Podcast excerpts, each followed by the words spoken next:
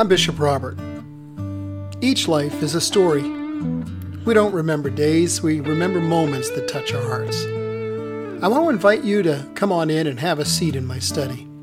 Let's you and I spend a few minutes together and consider a verse of Scripture and how to apply it to those moments that fill up our lives. My hope is that it speaks to your heart, your mind, and your soul, and I hope you'll be back often. Welcome.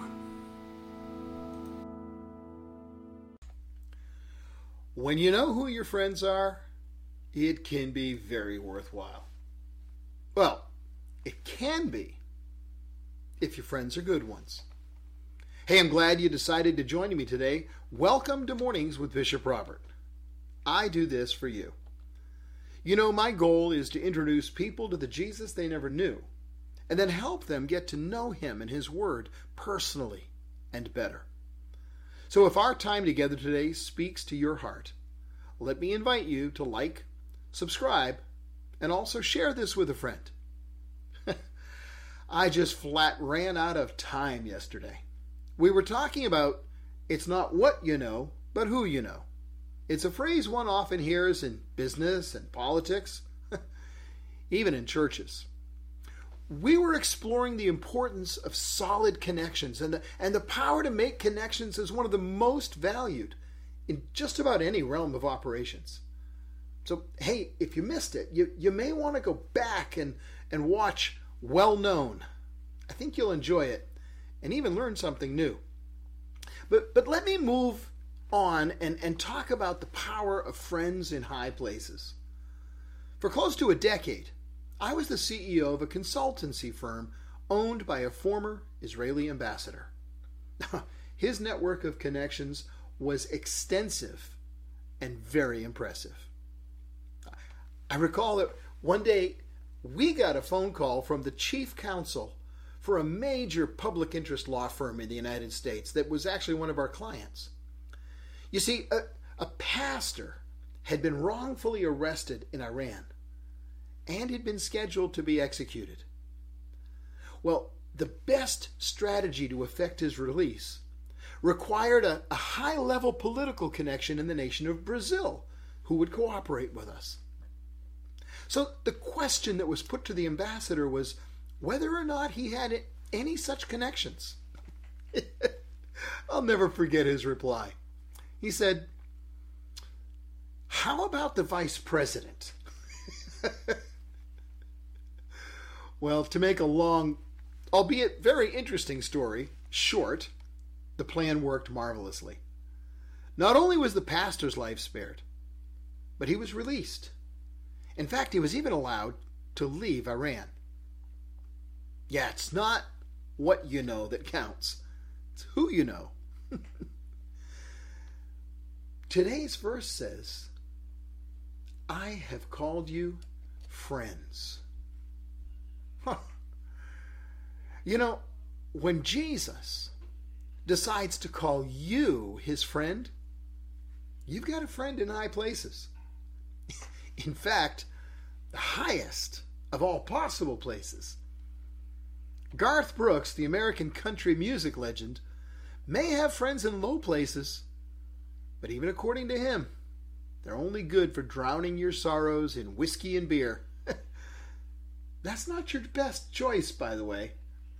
It's really much better to have all your faults, failures, frailties, and foul ups drowned in the sea of God's forgetfulness.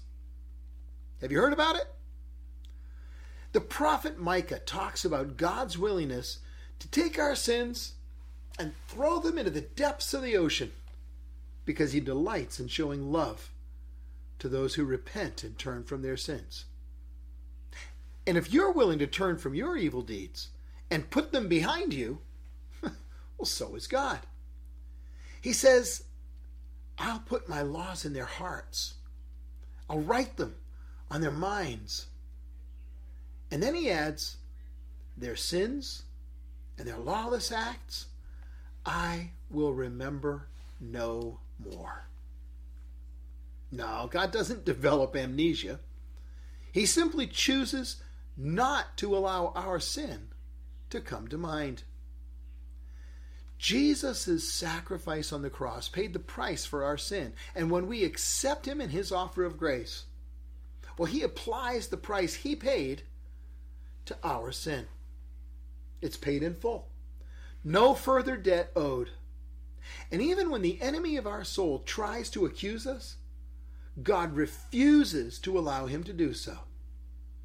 You know, in earthly courts, there are times when a judge refuses to allow evidence to be presented to a jury.